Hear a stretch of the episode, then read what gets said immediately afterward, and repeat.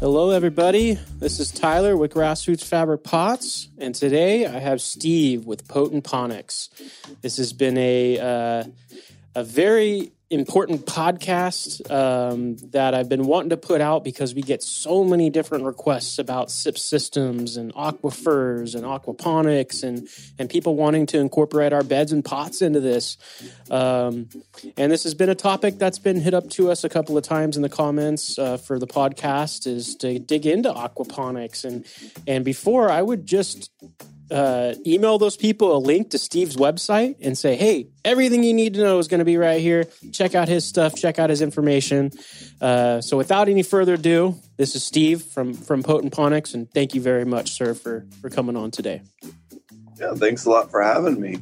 Uh, for those of you guys that don't know, I'm the, the owner of Potent Ponics. I founded the company when uh, when I split off from Aquaponic Source back in 2016 and uh, have since uh, gone on to form my own consulting company and work uh, everywhere from Jamaica to Africa to uh, across North America and, and even some other places as well. So um, we help teach people uh, how to set up their aquaponics facilities, um, be it uh, large scale vegetable or cannabis, mainly cannabis, but we do do some vegetable work. Uh, and then we also, I also host the Growing with Fishes podcast. Uh, we try to do one to two episodes a week of educational uh, aquaponic and cannabis content with interviews from people from around the world, uh, industry experts, scientists, professors, um, and just generally knowledgeable people that can have uh, something valuable to share with our community, be it living soil, aquaponics, or um, uh, anything else on that kind of spectrum. You know, we're all very much aligned. You have either aquatic living soil or terrestrial living soil. At the end of the day, it's living soil. So. Ooh, see, that's something I haven't had. Terrestrial living soil, or what was uh, what, aqua living soil? What did you say? Aquatic living soil. That's kind of how we like to think of aquaponics because the mineralization processes are much more similar to a soil matrix in terms of chemistry than they are a, a, a hydroponic solution. Awesome, awesome. Okay, so um, I know you had a pretty big facility that you were setting up there in, in Oklahoma, right?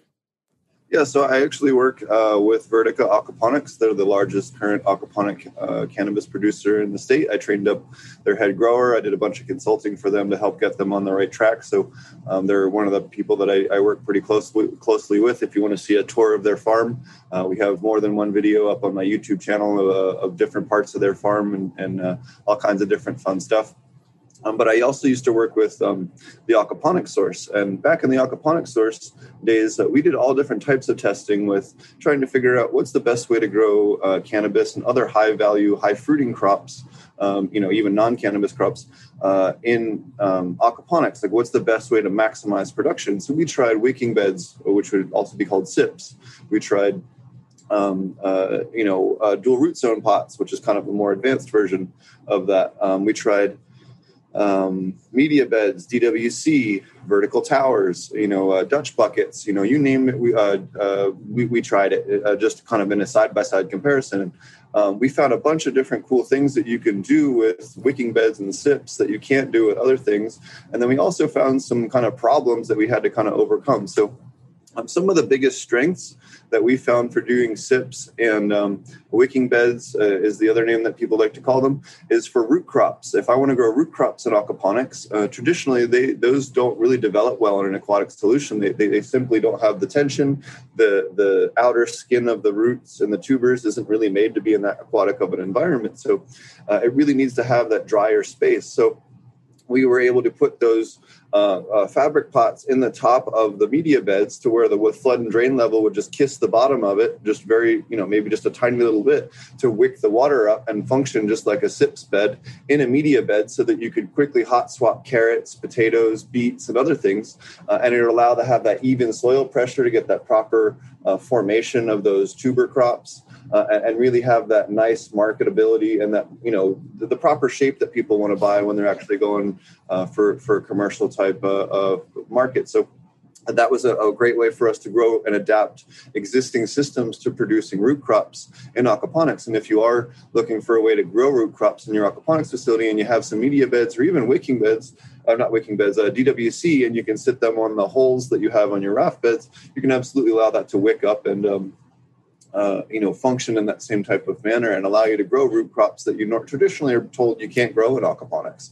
Um, so that was a super cool thing. Um, but when we tried it with cannabis, we ran into some challenges that we had to kind of figure out, and it took us a little while, but we figured it out. So um, uh, if you ever look at a cannabis plant, when it starts to finish off, um, uh, late into flower, it starts to drop off some of its old fan leaves. It just doesn't need them anymore, right? Mm-hmm. Well, it also starts to, to, to, do that with its root system. It starts to pull back its root system. It doesn't need the entire root system, the same way that the top part of the plant's doing it, the bottom part of the plant's doing it. Mm. Uh, but the wonderful soil microbes that you have in your uh, um, uh, and, and, and the aquatic microbes that you have in your sips will actually start to feed on those roots and that can become a problem. So what we were having is you know two to three weeks out right before harvest the plant would just wilt because of that you know the plant's basically finishing off and the microbes are doing what they're supposed to but they're getting you know they're kind of jumping the gun. We did that for three or four runs and kind of gave up on it for a while. And then i got really into natural farming and learned a lot more about lactobacillus dosing and started hybridizing lactobacillus dosing with our aquaponics. And as soon as we started doing it and getting the microbial balance right and, and dosing with that, it really made a big difference in terms of, of eliminating that issue. And we were able to actually finish off plants um, without having the, the root issues um, uh, very, very late into flower. But traditionally, I think that's what a lot of people are finding as a challenge is late, late into flower, they're having wilting issues, uh, mainly for root, for root problems. And that's that was been our solution is that you know by having a competitive excluder like lactobacillus or or some other you know fairly aggressive but but non-pathogenic microbe that can help you know pick up the slack right for that little time window at the end really seems to make it now traditionally a lot of people say don't dose lactobacillus right there at the end but if you're doing it with sips and you're just dosing it into the water to help prevent that type of system yeah. there's absolutely no negative issue the main issue with lactobacillus uh, and flower which it kind of gets misconstrued a lot is that you shouldn't spray the plants in flower, especially after uh, the last four weeks, because those lactobacillus can remain present and then show up on your plate counts for microbials. Um, so because and they're not bad, they're just the present, right? So yeah, but they're actually little Pac-Man going around eating mold spores and anything else that might affect the plant at the end. So they're keeping the plant clean. They're just you know present. So that, that can cause issues depending on your state's level of microbial testing. Yeah, because they don't do a great job of deciphering what's good, what's bad. It's just we see something there, we don't want it there. By you know, we're not good enough. So it's uh, that's why you can just hit that with a quick blast of UVC or uh, you know some other thing just to kill any living microbes and uh, and make sure that your plate counts come out clean. Especially if you know that you're doing it right and you're not you know you're not going to have any chance of, of anything bad being on there. Yeah, yeah. And I, I, feel like most of the people doing these systems are small at home guys that want to set up a system they can walk away from and just go on a vacation for a week or so and just check up on their bed and be like, okay, we're full of water, we're this, we're that, everything's looking good. I'm going to take off for a while. And for me, I think the original one for that was like people go into blue mat systems, you know, and stuff like that. So, um, what do you think the viability of that is, or how could we set up a system like that we can walk away from? Well, that's one of the nicest things about SIPs, and even with our uh, um, dual root zone setup that I'm a big fan of, um, which you can absolutely do by just taking one of your cloth pots and sticking it on top of a, a media bed and letting the roots grow through, or, or, even sitting them on top of holes above DWC and letting the roots grow through. Um, you can have a, a, you know, it's the simplest way to set up a dual root zone uh, type plant setup. Um, but um, for those of you who aren't aware, it's having soil above a, an aqueous solution, either flood and drain or DWC. Um, both both work, um, but the idea is to kind of have two separate zones of control. Um, so you have a uh, dry part and a wet part, pretty much. And then you can top water and, and adjust the top area, you know, kind of as needed, um, just to maintain minimum moisture level um, to keep those roots happy and the fungi happy and everything else. But um, uh, with the SIPs, uh, you, are trying to maintain that constant moisture. So one of the other cool things that we were able to figure out with the SIPs, if you're trying to maximize profitability, especially on a commercial scale, and you don't want to grow cannabis, um, osha root and uh, wasabi both have to have very specific and constant moisture levels. They don't want too hot, too wet, or too dry. Uh, or the the, the symbiotic uh, fungi and bacteria or whatever it is that, that they need to survive um, uh, dies, right? And once that dies, the plant dies. You see this especially with osha root, like medicinal osha. um, which is a very powerful antiviral drug that you can grow, and it's almost exclusively wild harvested or wild crafted. So. Mm-hmm um, we were able to uh, do this at a commercial scale for one of our clients when I worked at the aquaponics source by simply taking an inoculant that we got from a wild uh, patch that I knew happened to know of in Colorado. We basically made an IMO out of the soil uh, from that uh, and kept it wet um, and, and, inoculated the basically just made it quickly mixed it with a, a, bunch of water and used it to inoculate the bed. But we inoculated all of them and they grew like gangbusters because we could maintain that constant moisture. They were just sitting in, in about a, a, quarter inch to half inch of water that flowed through the bottom that constantly brought fresh aquaponics water through this channel and then all the cloth pots were sitting in there and then the roots were planted at the right height in that pot to have the right moisture level and then they were able to kind of do their thing and man we had such good success with that. And i think that there's a lot of other you know marsh type crops that you know are highly valuable that you know other people could find a you know a similar type technique or similar type method on. But wasabi and osha root are the first two that come to mind. Mm-hmm. so do you think there's a way of doing this SIP system just by itself and maintaining a water level in the bottom of some sort of a container, like a, like an aquifer, and not have fish involved? Or um... absolutely, yeah, no, you absolutely can. I just think that you need to address the microbial end of it the same way that we did with the aquaponics. I think as long as you did the right microbial inoculants, use lactobacillus inoculants from from KNF, uh, maybe even a little liquid IMO uh, to help maintain that you know um, uh, positive balance of, of, beneficial microbes in that setup. I think that's really the key to making it work, uh, and where a lot of people maybe miss that. And it took me quite a few years to kind of through trial and error. I mean, I killed quite a few plants, and I'm you know I'll, I'll admit that here that you know that was through through trial and error to figure that out. So, but once we started doing that, we stopped having those issues. Yeah, because I mean, I immediately think of you know water molds popping up you know, and stuff like that. And I had one guy, he said he had a way of completely draining his system and refilling it. And he did that once a week and then did his lactobacillus and his KNF stuff. And sounded like that was a great plan, but it just kind of seems scary to like seal up water underneath the bed or, or have no way of, of evacuating it or clearing it out. Yeah.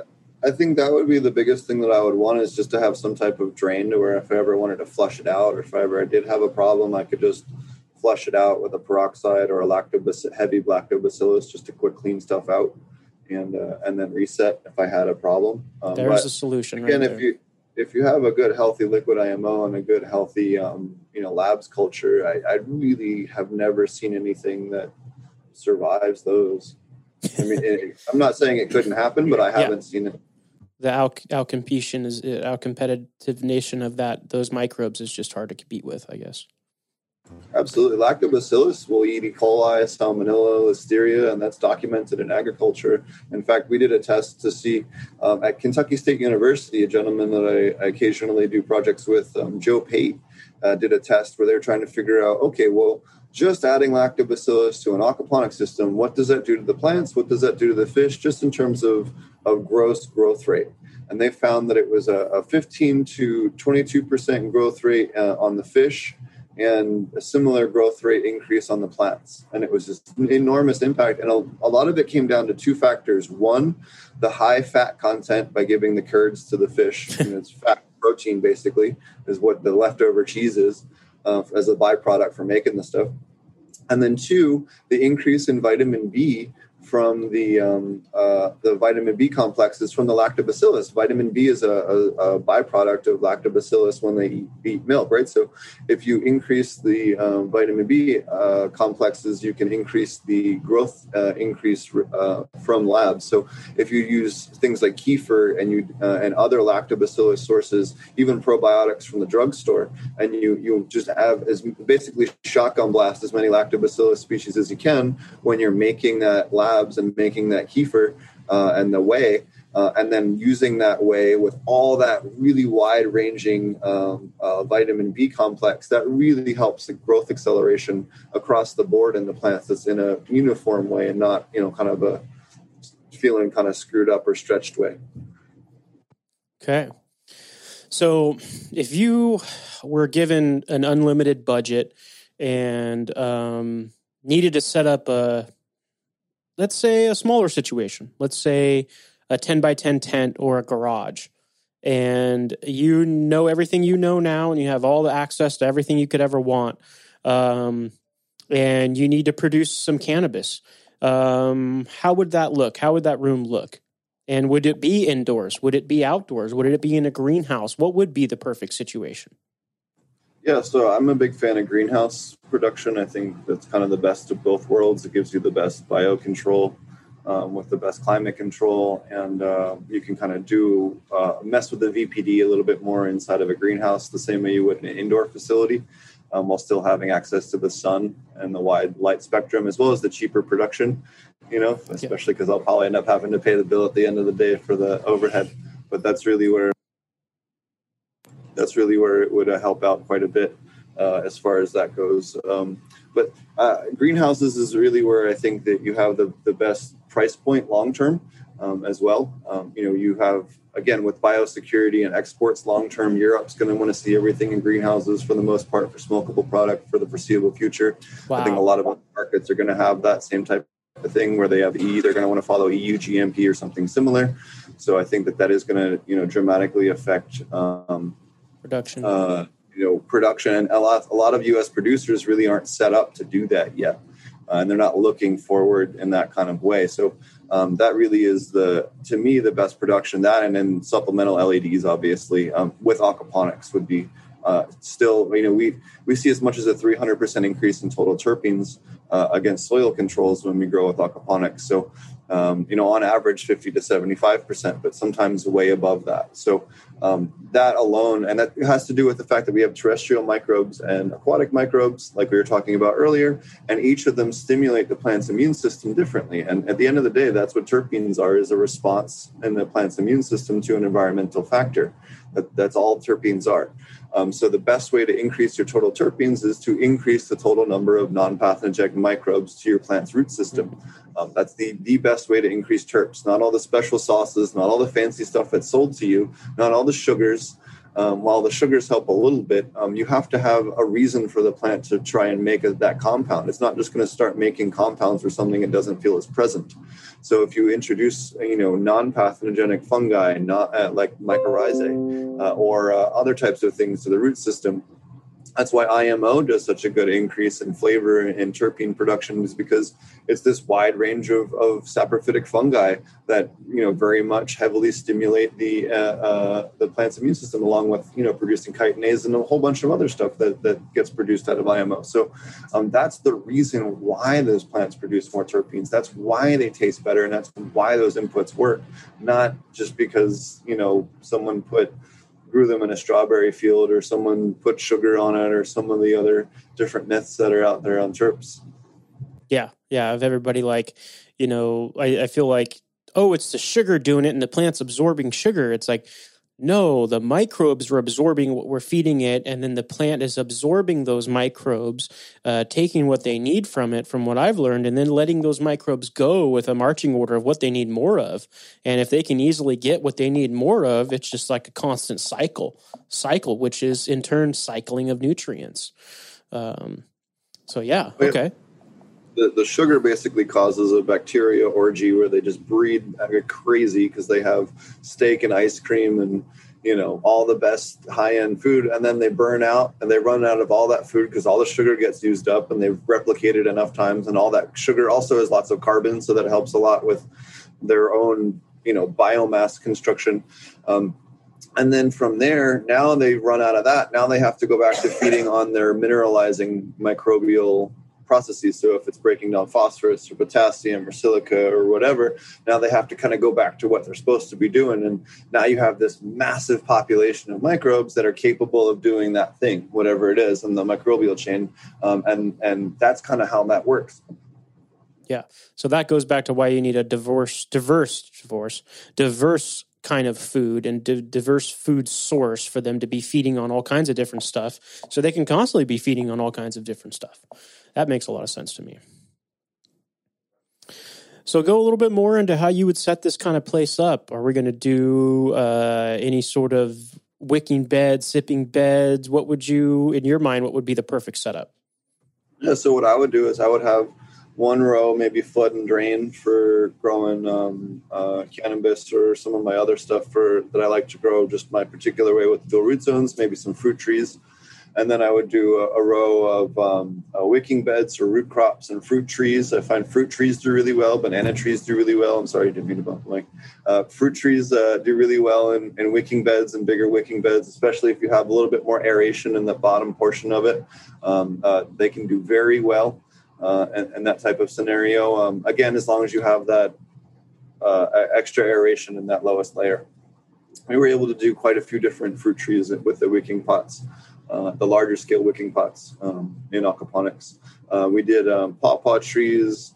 We had banana trees. I'm trying to think what the other two species were. Saturn peaches and uh, cherry trees was the other one. Wow. Wow.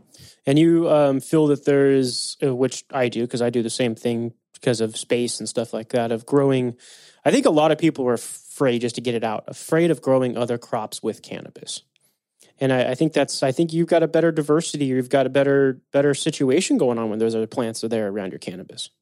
Oh yeah, no, I, I think you absolutely should grow other crops with cannabis. You just need to be careful as to which ones. So like avoid anything from the squash family. They can transfer viroids uh, and other things really easily. Same thing with nightshades. Um, the only time I would recommend nightshades with cannabis uh, it would be if you're dealing with a lot of um, gophers, like if you're in San Diego or LA and you have pocket gophers and stuff like that. If you grow ground cherries or cocona or um, some of the other um, like ground creeping nightshades that that are more of like a ground cover, they're actually really good at um, deterring those guys. They have uh, histamines in the roots and, and they'll intermix with the cannabis roots. They won't really affect your cannabis in any way.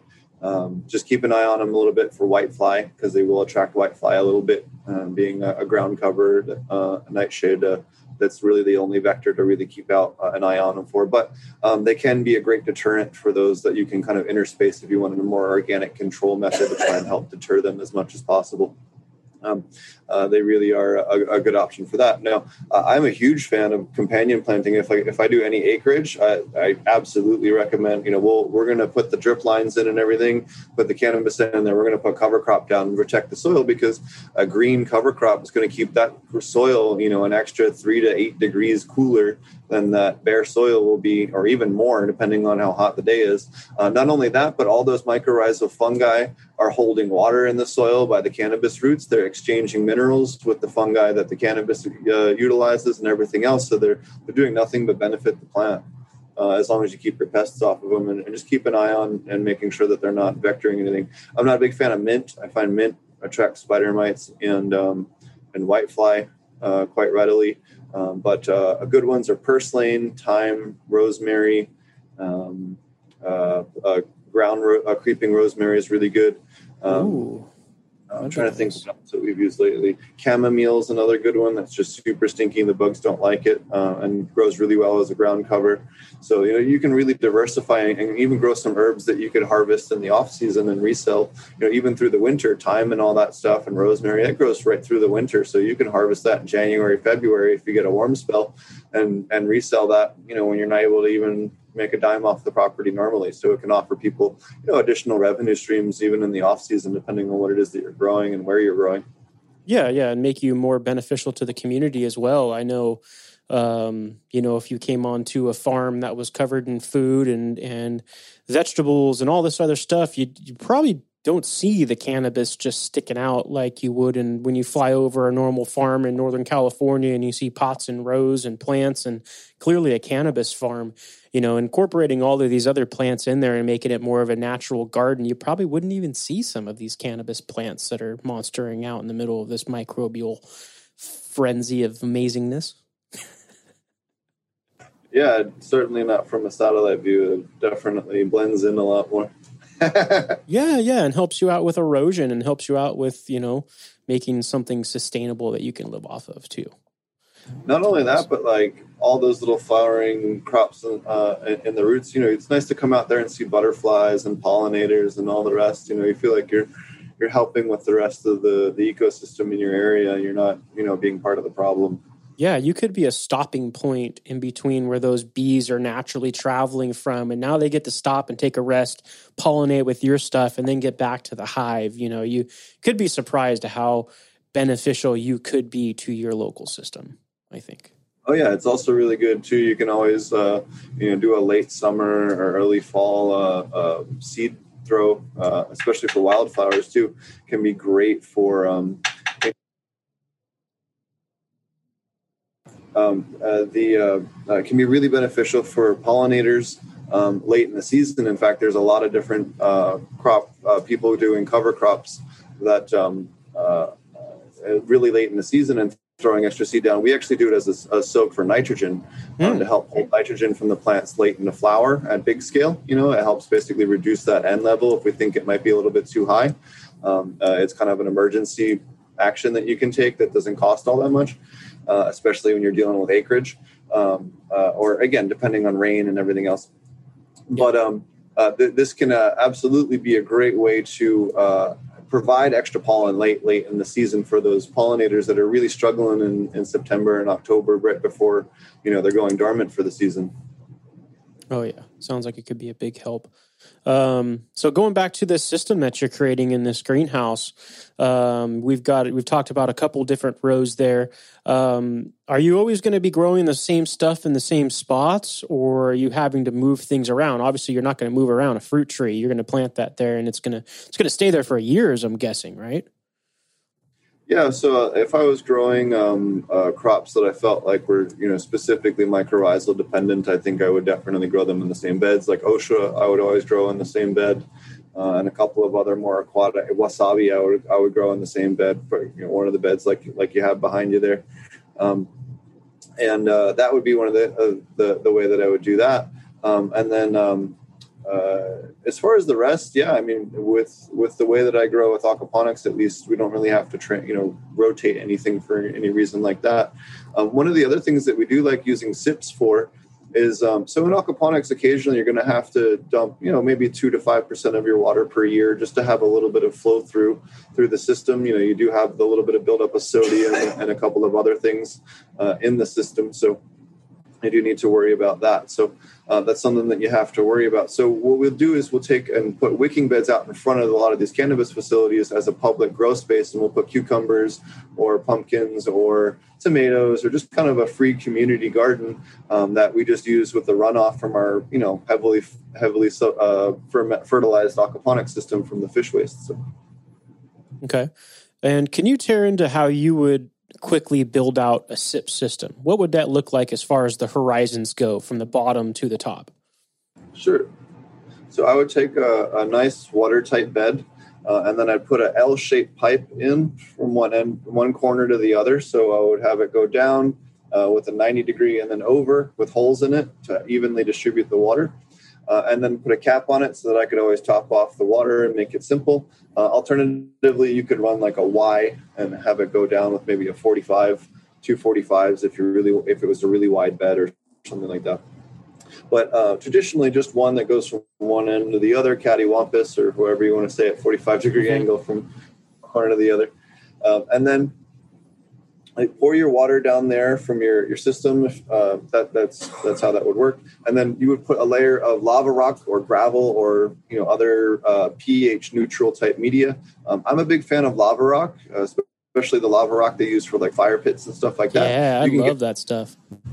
Two to three hundred dollars a super sack, depending on where you are in the country, uh, and you know extremely cost effective for for large scale uh, and then put that across the bottom, maybe one to two inches, just so that I knew, you know, where um, where that level was, and and have a way that on the outside to where I could tell 100 percent um, uh, what that level is as well. If it's a really big bed or a commercial bed, a lot of times what we'll do is we'll actually just put a, a tap on the side with a valve, and we'll just leave that open when I'm filling. So I'll just take the hose from the system, fill it into the the top of the L, and flood it up until it starts flowing out at, at, that level. That level is set right at the cloth, right below the cloth level, so that you have that wicking action, and then you know that hey, that you haven't overfilled it, and it kind of prevents you from ever accidentally overfilling it and running into a situation where now it's completely flooded and you can't do anything about it because uh, it happens to people, right? Sometimes. Oh yeah, so, you gotta wait three weeks for it to dry out. Yeah, you don't want to have to deal with that because it tends to get really sulfury and it stinks and it's not good. So you don't want to end up in that scenario. So uh, by putting that safety valve on it, if you do have the option, um, can help quite a bit. But if not, you can go ahead and just you know be careful and measure out the number of gallons or do the quick dirty math on on what the displacement is. Usually with lava rock, you're looking at around a 50% displacement. You know, for for your math purposes for water. So you know have the number of gallons you think it is, and that's probably how much it is approximately for filling. And then I'd put a layer of cloth uh, if it was a longer term bed, like a weed barrier or something like that, just to make sure that those roots don't, you know, penetrate that and that water, that, that soil gets through. Um, and that would allow the water to still, you know, get up through there. Uh, and then uh, I would put a, a, more aerated soil mix, so maybe something hi- higher in um, peat moss or um, lava rock or um, uh, what's the white one? Perlite. Perlite. Thank you. I don't use it anymore, so yeah. Uh, but uh, uh, it just gets too fluffy in aquaponics. It floats it ends up in the pumps and stuff. It's just it doesn't work for what I used it for. But yeah, and it turns into sand too. Eventually, is what I found. Yeah, especially if it freezes. Uh, so will those hydroton. If you ever take hydroton and get it wet and then freeze it outside, it just ex- explodes into dust. Really? Wow, that's new. I've never yeah, done that. It'll freeze, and then when it thaws out, it just crumbles to nothing. Um, wow, I thought that stuff was indestructible. yeah, I guess the water when it freezes just busts apart all the little porous, you know, whatever. Wow.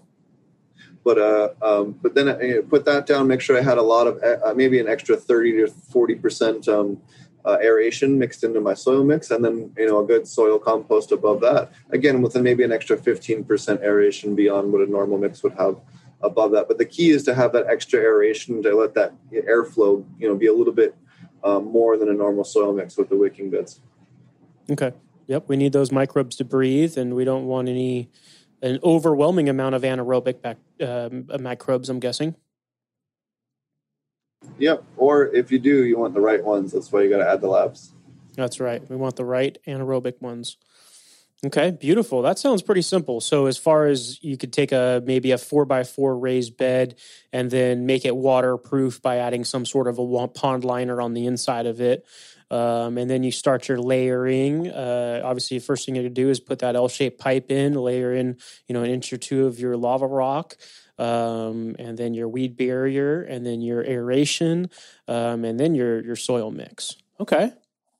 Um, and how often do you think you're kind of messing with that L pipe and that valve drain and, and refilling things or topping things off? Um, you know, you're going to check that maybe once or twice a week. Uh, the cheat sheet we used to do is we'd make a little float out of styrofoam that would fit inside the pipe, Ooh. and then we would just put tape on the different levels, so it's almost like a dipstick. So as the water goes down, you can just visually look at it and see, oh, okay, well the the, the tape you know the gap on the tape isn't there anymore because the water went down and now you know it's time to fill it back up. So you can kind of make yourself a little you know for one or two bucks you can make yourself a little indicator float. That's super smart. I really like that. Okay. Um the flood and drain kind of thing honestly sounds what I want to get into as far as an aquaponics system and getting a tote with fish in it, and then having some sort of a raised platform uh, with that media in it and have it drain and fill. How many times a day you think you're going to drain and fill that? Like maybe three or four times? Oh, so with our flood and drain, uh, with the that we do for aquaponics, that's on a continuous cycle. So they're on a bell siphon or a loop siphon, and they're flooding and draining every seven to 14 minutes uh, continuously all day, every day. Um, and it acts like a diaphragm going up and down that creates that gas exchange that forces it through the, the soils and the root zone, depending on if you're using regular aquaponics or dual root zone aquaponics. Um, and uh, basically, that increased gas exchange causes a huge increase in growth acceleration. It's one of the reasons why you see faster growth in aquaponics because either in DWC the high dissolved oxygen level in the water, or in, the in the case of flood and drain, you literally have a diaphragm action going on uh, to replace that air in the root system with fresh air each time. Wow. Okay. So for me here now, I'm getting kind of selfish. I'm just thinking about my future dreams of of aquaponics, and I I absolutely love fish. I'm a I'm a Pisces, so there's water and fish are so important to me. The first thing I did with my new place when I got it was set up a fountain and, and a fish tank and, and get that going so I can hear that in the background and keep things going. But, um, you know, I want to set up a 275 gallon tote or multiples of them and have that flood and drain system in my backyard where honestly there's not a lot of sun. It's pretty limited on sun. Um, you know, what kind of crops do you think I can get going in there? And I'm I'm not going to do cannabis. I just want to really keep those fish happy and just have something usable there. So for not a lot of sun, brassicas are really good. Um, you know, uh, trying to think of other ones. Onions and stuff can do well in, in lower uh, amounts of um, uh, light. I'm trying to think what else. Um, kale would be another one. And broccoli obviously brassicas, cabbages, lettuces. A lot of them don't need you know full sun, or in the summertime you don't want them to get full sun because they'll fry. Really? Okay, that's encouraging because I'm really get into making my own salads a couple times a week and stuff like that. So I'd love to have some some lettuce and some baby leaf lettuce and just a good diversity of that. Make my own little spring mix. That'd be cool. That's a big problem in Oklahoma and Texas and other southern areas. And you know, in the summertime it just gets so hot it gets hard to produce leafy greens. So you'd have to do some sort of a shade cloth setup then, right? If you really had to, if you were full sun. Yeah. So how we, how we handle it, uh, well, usually is we'll put a geothermal system on it and then cool the system from underground because the ground's 58 degrees, 60 degrees, and you can pull that cold air out of the ground uh, as long as you have a big enough GAHT system, uh, and that helps you know reduce air conditioning costs. Um, you can also utilize that same methodology to cool the water uh, in that same way. And then again, like you were saying, combining it with shade cloths. Even a lot of these larger facilities have ones that are more akin to almost like a light depth, except instead of being full depth, it's just, just different levels of shade. You know, so it's 15% on the pull a second one. Now it's 30, and that kind of thing. Yeah, so they can play with that and adjust it as needed. Yep.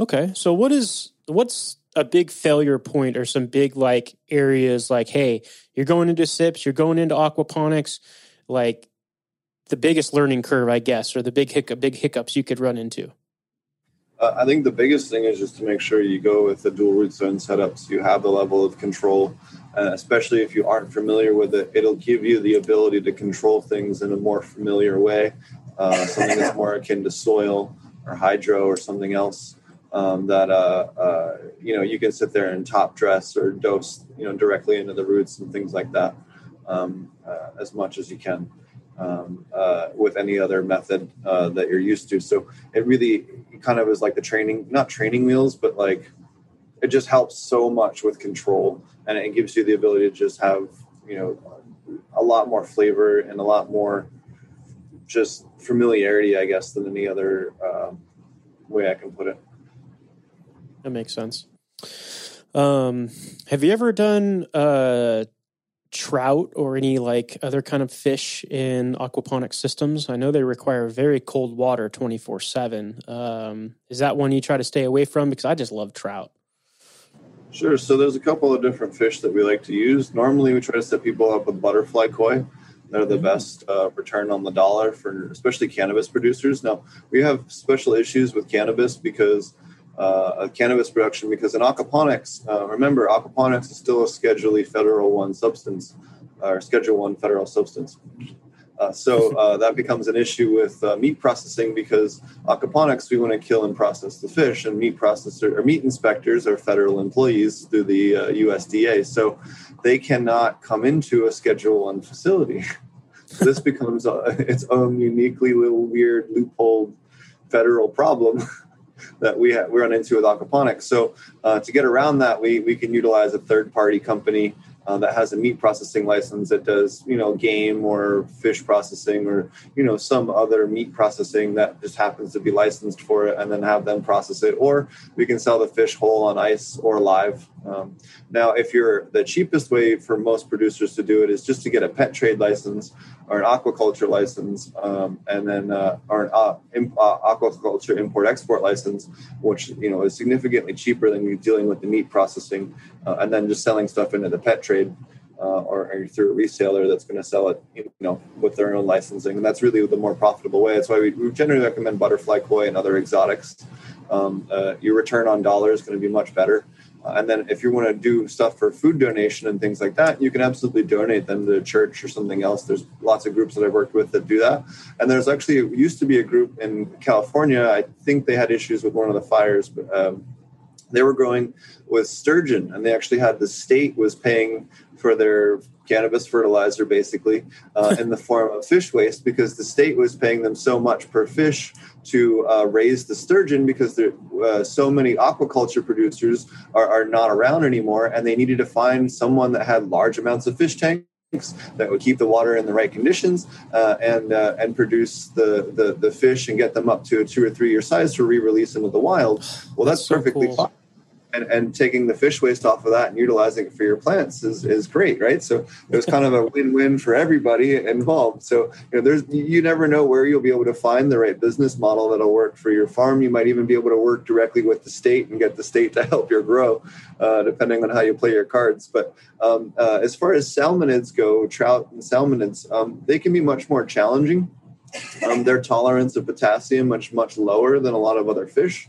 So, uh, especially running them in flowering systems, they, they tend to be not the best choice. The other reason why they tend to not be the best choice is because they're carnivores with a higher protein intake. And the higher the protein intake, the more the nitrates uh, they're going to put out. And you don't want to have high levels of nitrogen in flower anyway because it's going to reduce bud size and cause stretching and everything else. So uh, an increased chance of hermaphroditic traits. So you don't want to have super high nitrogen anyway. So it's generally even for that purpose as well because of their waste uh, if you're optimizing a larger scale system uh, it, it's not ideal as well. And then the, the third thing would be temperature. Like you're saying um, you'd have to run a decoupled system which incredibly complicates uh, uh, the system significantly more than it needs to be uh, and um, just adds a lot of cost as well and overhead costs that you just don't need to have. Now, there is a few producers. There's um, Habitat Life, I think, is the only current one doing salmonids uh, and cannabis, but they're, you know, really flirting or well,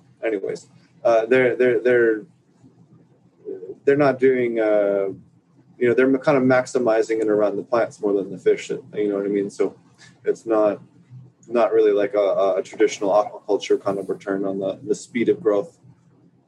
Hmm. Okay.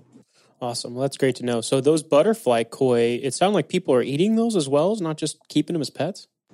No, no, no. They just they have really good resale value. So you can resell them. You know, for every inch uh, gained, their dollar gained is the highest of anything that you could grow in your system. So if I grow them from a, a two or three inch fish out to a you know foot or two foot long fish, you know they've gone from uh, you know three or four bucks up to you know forty to eighty dollars or more. So um, that's a significant step up in wholesale price uh, for me to resell them. Uh, that's actually enough for me to make a couple of bucks on. Uh, whereas tilapia, you're four to six bucks a pound, and you know, good luck trying to turn a profit on that. You know, it's just not profitable. Americans don't want to buy tilapia uh, at a high price, you know, because of how bad of a reputation it's gotten. Um, now you can sell them to Asian markets. You know, you can definitely grow different types of Asian fish and things like that. Especially if you have an Asian market near you that's willing to buy them, or rest, Asian restaurants.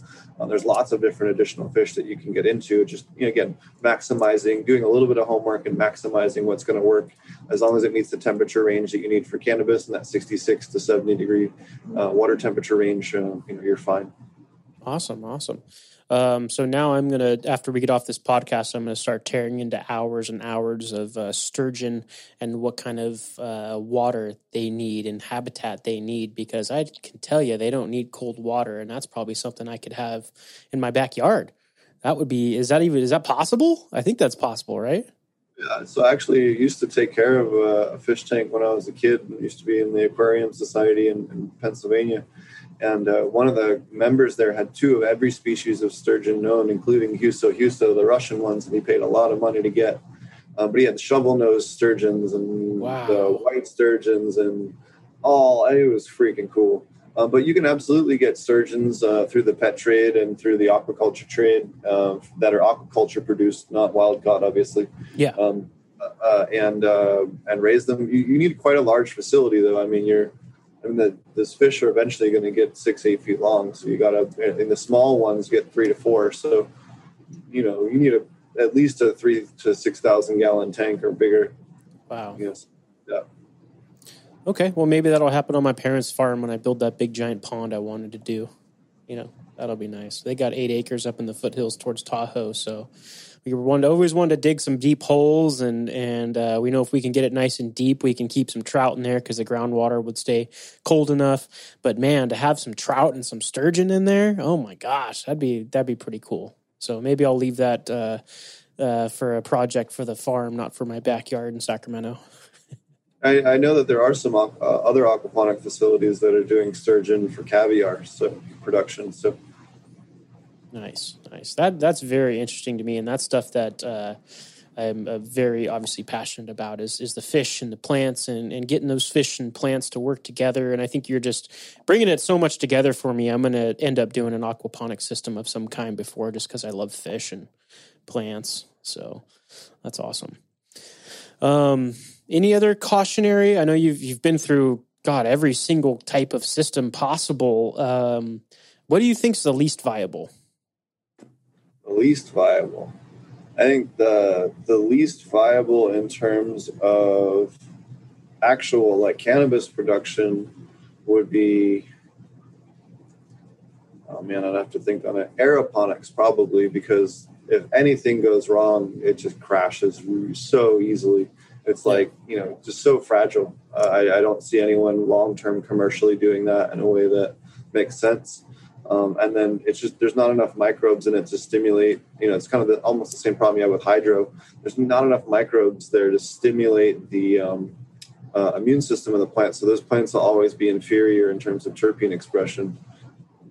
Yeah, and they're constantly flushing the lines with stuff to kill the microbes. You know, even if they're feeding microbes and they're flushing the lines and killing microbes. So probably a huge die off. A lot of surviving and working through it and stuff, but huge die off, I'd imagine. Yeah, and especially as we learn more and more and more about endophytes and all the rest and how big of a role that they play, it's just goofy at this point to consider going back to some of the practices we used to do. Yeah, seriously, and and and Endophytes for anybody that doesn't know it, and please, Steve, correct me if I'm wrong or stop me. But endophytes are specific microbe species that go and get food for the plant, come back to the plant, and will actually be able to enter the plant's surface, enter the plants, and release it's it's food, it's nitrogen, it's minerals, it's phosphorus, it's potassium, anything like that that it wouldn't get for the plant. And then the plant says, "I need more of this," and gives it sugar, I believe, and then it goes out and gets more of that stuff. Is that correct? Did I picture uh, yeah. that? There's definitely some of the relationships. A lot of times with endophytes, uh, so ectophytes would be the ones that actually go outside of the plant, uh, and uh, and then endophytes are the ones that actually live inside the plant the whole time and actually play a role in the plant's immune system or growth or other you know important processes. You know, we have thousands of different types of endophytes. That's what the human uh, the human biome project is about is, is mapping all those different ones and what their roles are um, in humans. Um, but those same things are happening in plants, and we don't even understand half of them. You know, a lot of them also have different roles. Trichoderma um, can be pathogenic or it can be beneficial. You know, there, you have fusarium in a lot of cases. Uh, uh, is is absolutely not pathogenic uh, in low populations and actually is a, is a beneficial root microbe until it gets above a certain population and then it starts to eat plant tissue, right? So um, there, there's lots of different things that um, uh, have different roles and do different things. And that's another reason why it's important not to just lump something in and say, oh, well, if this is present, it's always bad. Well, that's usually not even the case. Uh, another good example of that would even be like um, thrips, right? If I have thrips and spider mites on a plant, uh, or you know, I find both of them on a plant, I'm going to treat the spider mites first because thrips actively feed on spider mites because protein from meat is a lot easier for them to convert into energy than protein from plants, right? So kill the, you know, work together with them and then kill them second, right? So it just mm. as another. So you can, but that you can find examples of that on a microbial level too, you know, uh, uh, not just thrips and spider mites. So it's just kind of the thing where uh, learning to work with a lot of these things that we, you know, tried to black and white label before, uh, uh rather than trying to, uh, you know, I don't know. There's a lot of misinformation that's been put out a lot lately as to microbes and being good and bad and all the rest. And I think a lot of it is just uneducated by people that are trying to make things black and white and on a topic that simply is, you know, every color of the rainbow. oh yeah, Man, that's crazy. So, not not asking you to give up your your latest meat meat and potatoes of your latest podcasts or anything like that, but what is something that you think you've learned lately that was very impactful to you? And I guess this would peek into, you know, hey, you got to go back to the the Growing with Fishes podcast to get everything and the full details of it. But what's something that's really impacted you lately? Um, uh, there's definitely some of the stuff I learned from Chris Trump recent. Uh, I learned from, well, originally learned from it in Africa, but we've been applying it here too. Um, from Chris Trump, and we started screwing around with it in Zimbabwe. Uh, and he was on the show a couple weeks ago and was talking about it as well as the IPMO, which is the um, taking IMO, like a traditional uh, IMO collection, uh, and taking 30% of the rice and replacing it with insect frass or insect corpses, you know, grasshopper corpses or, mm. or whatever your target insect is, if you're able to collect that much. Uh, again, it just depends on what it is you're going after. And then mixing that with the rice, uh, cooking it down about 75% of the way, similar to IMO, maybe not quite as long, um, just to try and totally not liquefy the bug parts, obviously.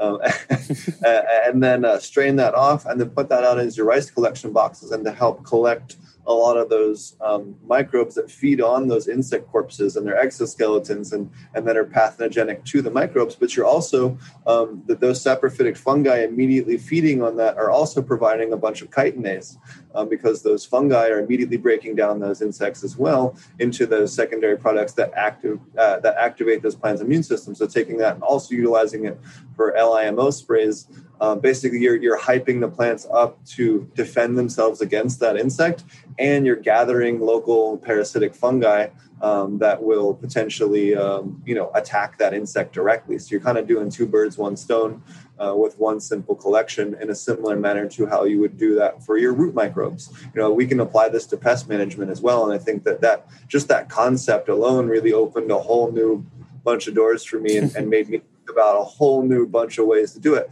There's also another gentleman who was uh, uh, was on the show I, I, talking about a similar method. Uh, I believe it was the same episode on slug collection. So collecting slugs that, especially ones that look like they're injured in the night, and then putting them in like a, a, a container with water, and then putting a, a, island of leaves that floats in the middle for them to all to kind of um, you know survivor island uh, yeah. to basically force all of them to become infected with the parasitic nematodes that naturally occur in your area. So you find the ones that are leaking or kind of are injured uh, those ones often have those parasitic nematodes. You're basically using it as a um, spawning vat for the nematodes to feed on the sl- you know slugs that are now being used as uh, breeding vessels uh, and then collecting the slime off of the edge of the leaf pile uh, and then utilizing that as a, a, spray for the roots around your plants to eliminate, uh, basically inoculate with uh, nematodes for wiping out uh, slugs in your area. So those types of ideas uh, are, are, similar to to like the soil collection stuff, where you're, you're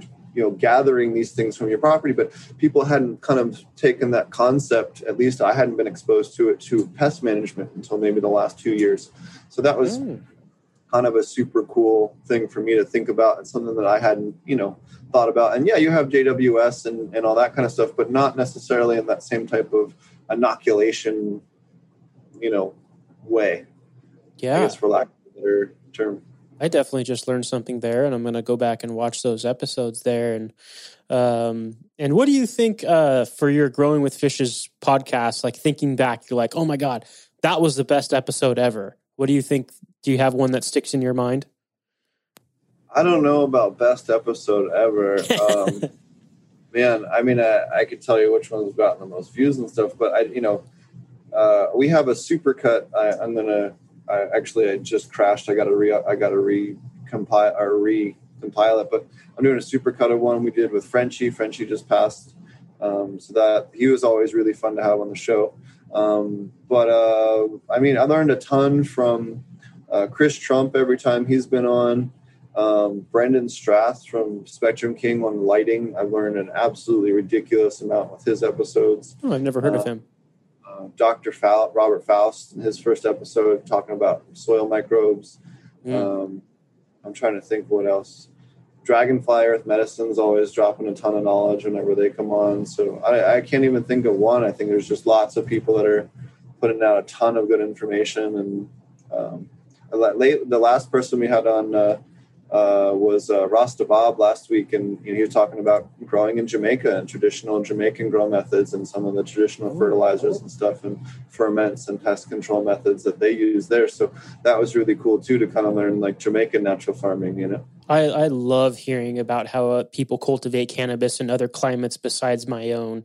Uh, it took me a really long time, probably three or four years, just to understand my climate and what was going on and what was humidity and and UV and all this kind of stuff. You know, without any education, I'm just you know learning by failure in a certain sense. But um, it's really interesting to go back and see how people do it in other climates, especially the high humidity climates. It scares the crap out of me. Um, you know, I know that's what you guys are dealing with a lot of times there in Oklahoma as well. Yeah, the key to dealing with humidity is just proper microbial inoculation of your, your stuff to prevent, um, you know, mold spores. So making sure you're doing labs and uh, Bacillus subtilis, Bacillus pumilus, and making sure that you're just keeping, you know, kind of a, a an active defense force on your leaves. Uh, really is the biggest way to, to kind of stop those issues until they, they get into the point where they can defend themselves fully. Yeah. Yeah, and I think that goes into the right stuff to be spraying at the right time in flower um, you know, people are so scared about spraying stuff in flower, and it goes back to you know covering the leaf surface with beneficial microbes to make sure you're outcompeting any of those spores and and really dialing that stuff in. I think is a whole new world that people need to discover. And you know, even if you see a couple of mold spores popping up, I mean, maybe that's the time to just go crazy with that stuff and try to stop it. So, yeah. Do you got anything else that you think um, we missed on here or haven't touched on that you were been thinking about? Um, just the if people aren't aware, uh, I guess the only other thing I can think of off the top of my head, I also have a, a whole online training school. If you guys are looking to learn more about aquaponics from kind of a start to finish um, uh, kind of way, we also do two live sessions each month, and then constantly have new content every month. We have a whole new section on uh, how to mill your own greenhouse, so how to buy a, a wood mill. And oh, I saw a, that. Yeah and start milling them down and making a greenhouse. We we have over half of it filmed. Uh, we had to put a temporary pause due to the fire ban there, but as soon as they let us, we'll, we'll finish filming that. But we have a bunch of that all ready to go, and, and we're just finishing editing that, so that'll be up soon. And a bunch of other cool content. We have a ton of microscope content we've been working on for KNF stuff, and a, and a bunch of long form explanations with microscope, you know, images and, and video as to what it is that you're looking at, why, and and you know what it is that's going on in that KNF stuff, because there isn't a lot of you know things where they explain those two things uh, together into one um, one thing. There's a lot of talks on KNF, but there is and a lot of stuff on on micro uh, microbial work with KNF, but not a lot where they're kind of combined into one lecture. So um, doing a lot of that stuff as well, and then um, uh, working on some books coming out hopefully the end of this year, beginning of next year on aquatic KNF as well as aquaponics, uh, aquaponic cannabis. Um, so, but you can check out the class over at uh, apmjclass.com, and then we also have nutes if you want, you know, kind of an easy easy way to, to get your nutrients for aquaponic cannabis growing over apmjnutes.com. Um, after the thousandth person asked me, what do I dose and how much, I just went, you know what, let me just partner up with somebody and at least get you know something that's labeled and, and addressed specifically for that um, so you can pick how many weeks of veg and flower you want for your strains and then you can get a weekly packet that you put in that kind of helps make it make it easy and brainless the same way that people have their part a part b. Um, until you get used to everything it kind of makes it as simple as we can. Um, you can always dose up to two or three times that if you feel the plant needs to feed a little heavier. Um, they're all kept within ratio so that nothing gets too out of whack so. Wow. That is awesome, man. There's so much like here I didn't know about that I like am keeping me from doing a system that you kind of just answered for me. So that's awesome, man. Yeah, the, the biggest barriers with aquaponics is people feel like, oh, this is complicated or oh, I don't know what to do. So we try to make it as simple as humanly possible.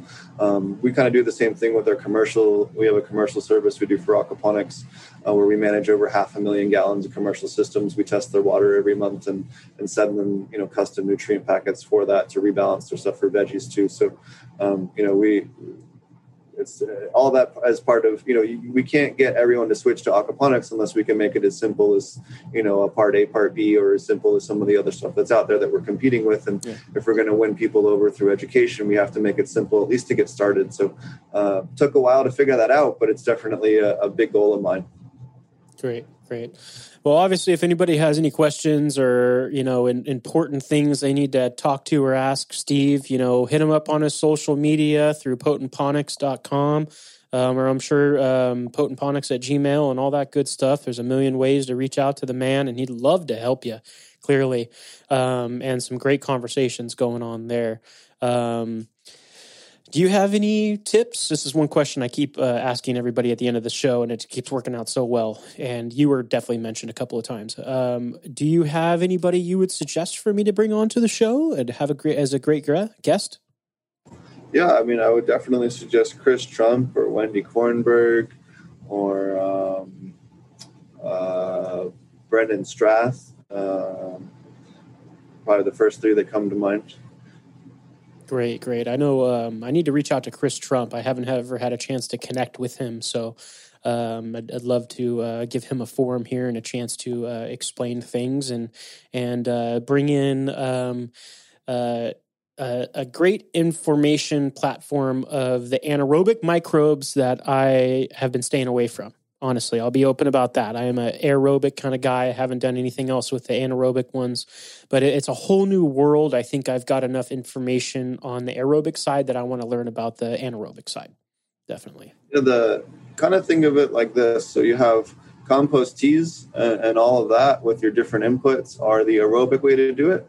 But especially when it comes to converting plants, like if you're going to use Dr. Duke's com- uh, plant list for making compost, or you're going to use some of the other uh, compost um, bioaccumulator lists out there. Um, a lot of those are much better if you ferment them. So doing them as FPJs, or even plant, we call them plant labs, which is basically like lactobacillus FPJ for without the sugar. We just mix it with labs instead. Um, but those can unlock compounds that simply cannot be unlocked in, a, in an oxidative environment. Things like mm. phycocyanin isolate that we use for injured plants or as just a raw growth accelerator.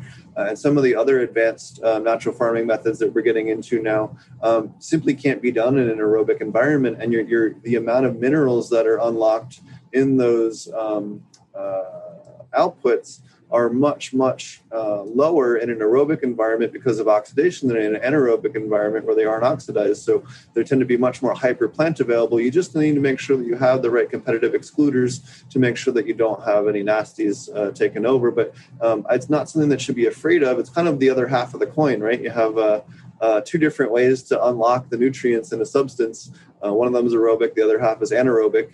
Um, anaerobic can be a little bit easier to screw up, but it definitely isn't something that people should be afraid of. Great, great. Well, that's that's great to know, and I need to get I need to get my thinking hat on and, and start learning. And um, you know, you you brought me into it a little bit there and make me feel a lot more comfortable about it. So, um, thank you, thank you, man. Um, obviously we've had a crazy week here. Um, we lost Frenchy. Um, I was looking back and just realizing I suck at taking pictures because there's so many times when I got to hang out with that guy. Um, you know, whether I'm walking by and he's loading up the hookah and there was a couple extra straws left, and he's like, "Come on over here, man," and um, famous picture of me on social media that's floating around somewhere that I can't find right now of of when Frenchy Cannoli came to uh, the uh, Sacramento uh, High Times thing, and uh, the news cameras were walking by and all caught us. And there was one thing where they focused in on me, and I was hitting that thing like, like going crazy with it like that because he was putting Tangie on there, man, and that is my favorite strain. Anything with Tangie or anything like that, and I got a first taste of that hash, that aged hash with that Tangie, and I just went crazy. So. Um, we lost a great man there, Frenchy. Um, he was a beautiful person. So yeah. Oh yeah, awesome dude. I had many many good times together, and uh, just funny as shit, and just always smiling. Yeah, it's it's uh, definitely great to have those people a constantly have a positive vibe, vibe, and just so positive that I mean, it made me pour more positive and uh, throughout the day. So thank you so much, Steve, for for coming on here and just dumping dumping this knowledge uh free source and open obviously that's just who you are and what you do and what you've always done so i thank you so much for for who you are and what you do and um and all the education you put out it is just amazing man yeah, thank you and uh, thanks for having me on and uh and putting out the education that you put on. I know you put a lot of hard work into it as well. Thank you. Well, thank you everybody for coming on here, and uh, don't forget to throw us some likes, throw us some reviews, leave us comments because I'm reading them. I'm looking. Just tell me what y'all want. So, Thank you, Steve. Thank you for coming on. You have a great day, man. You too.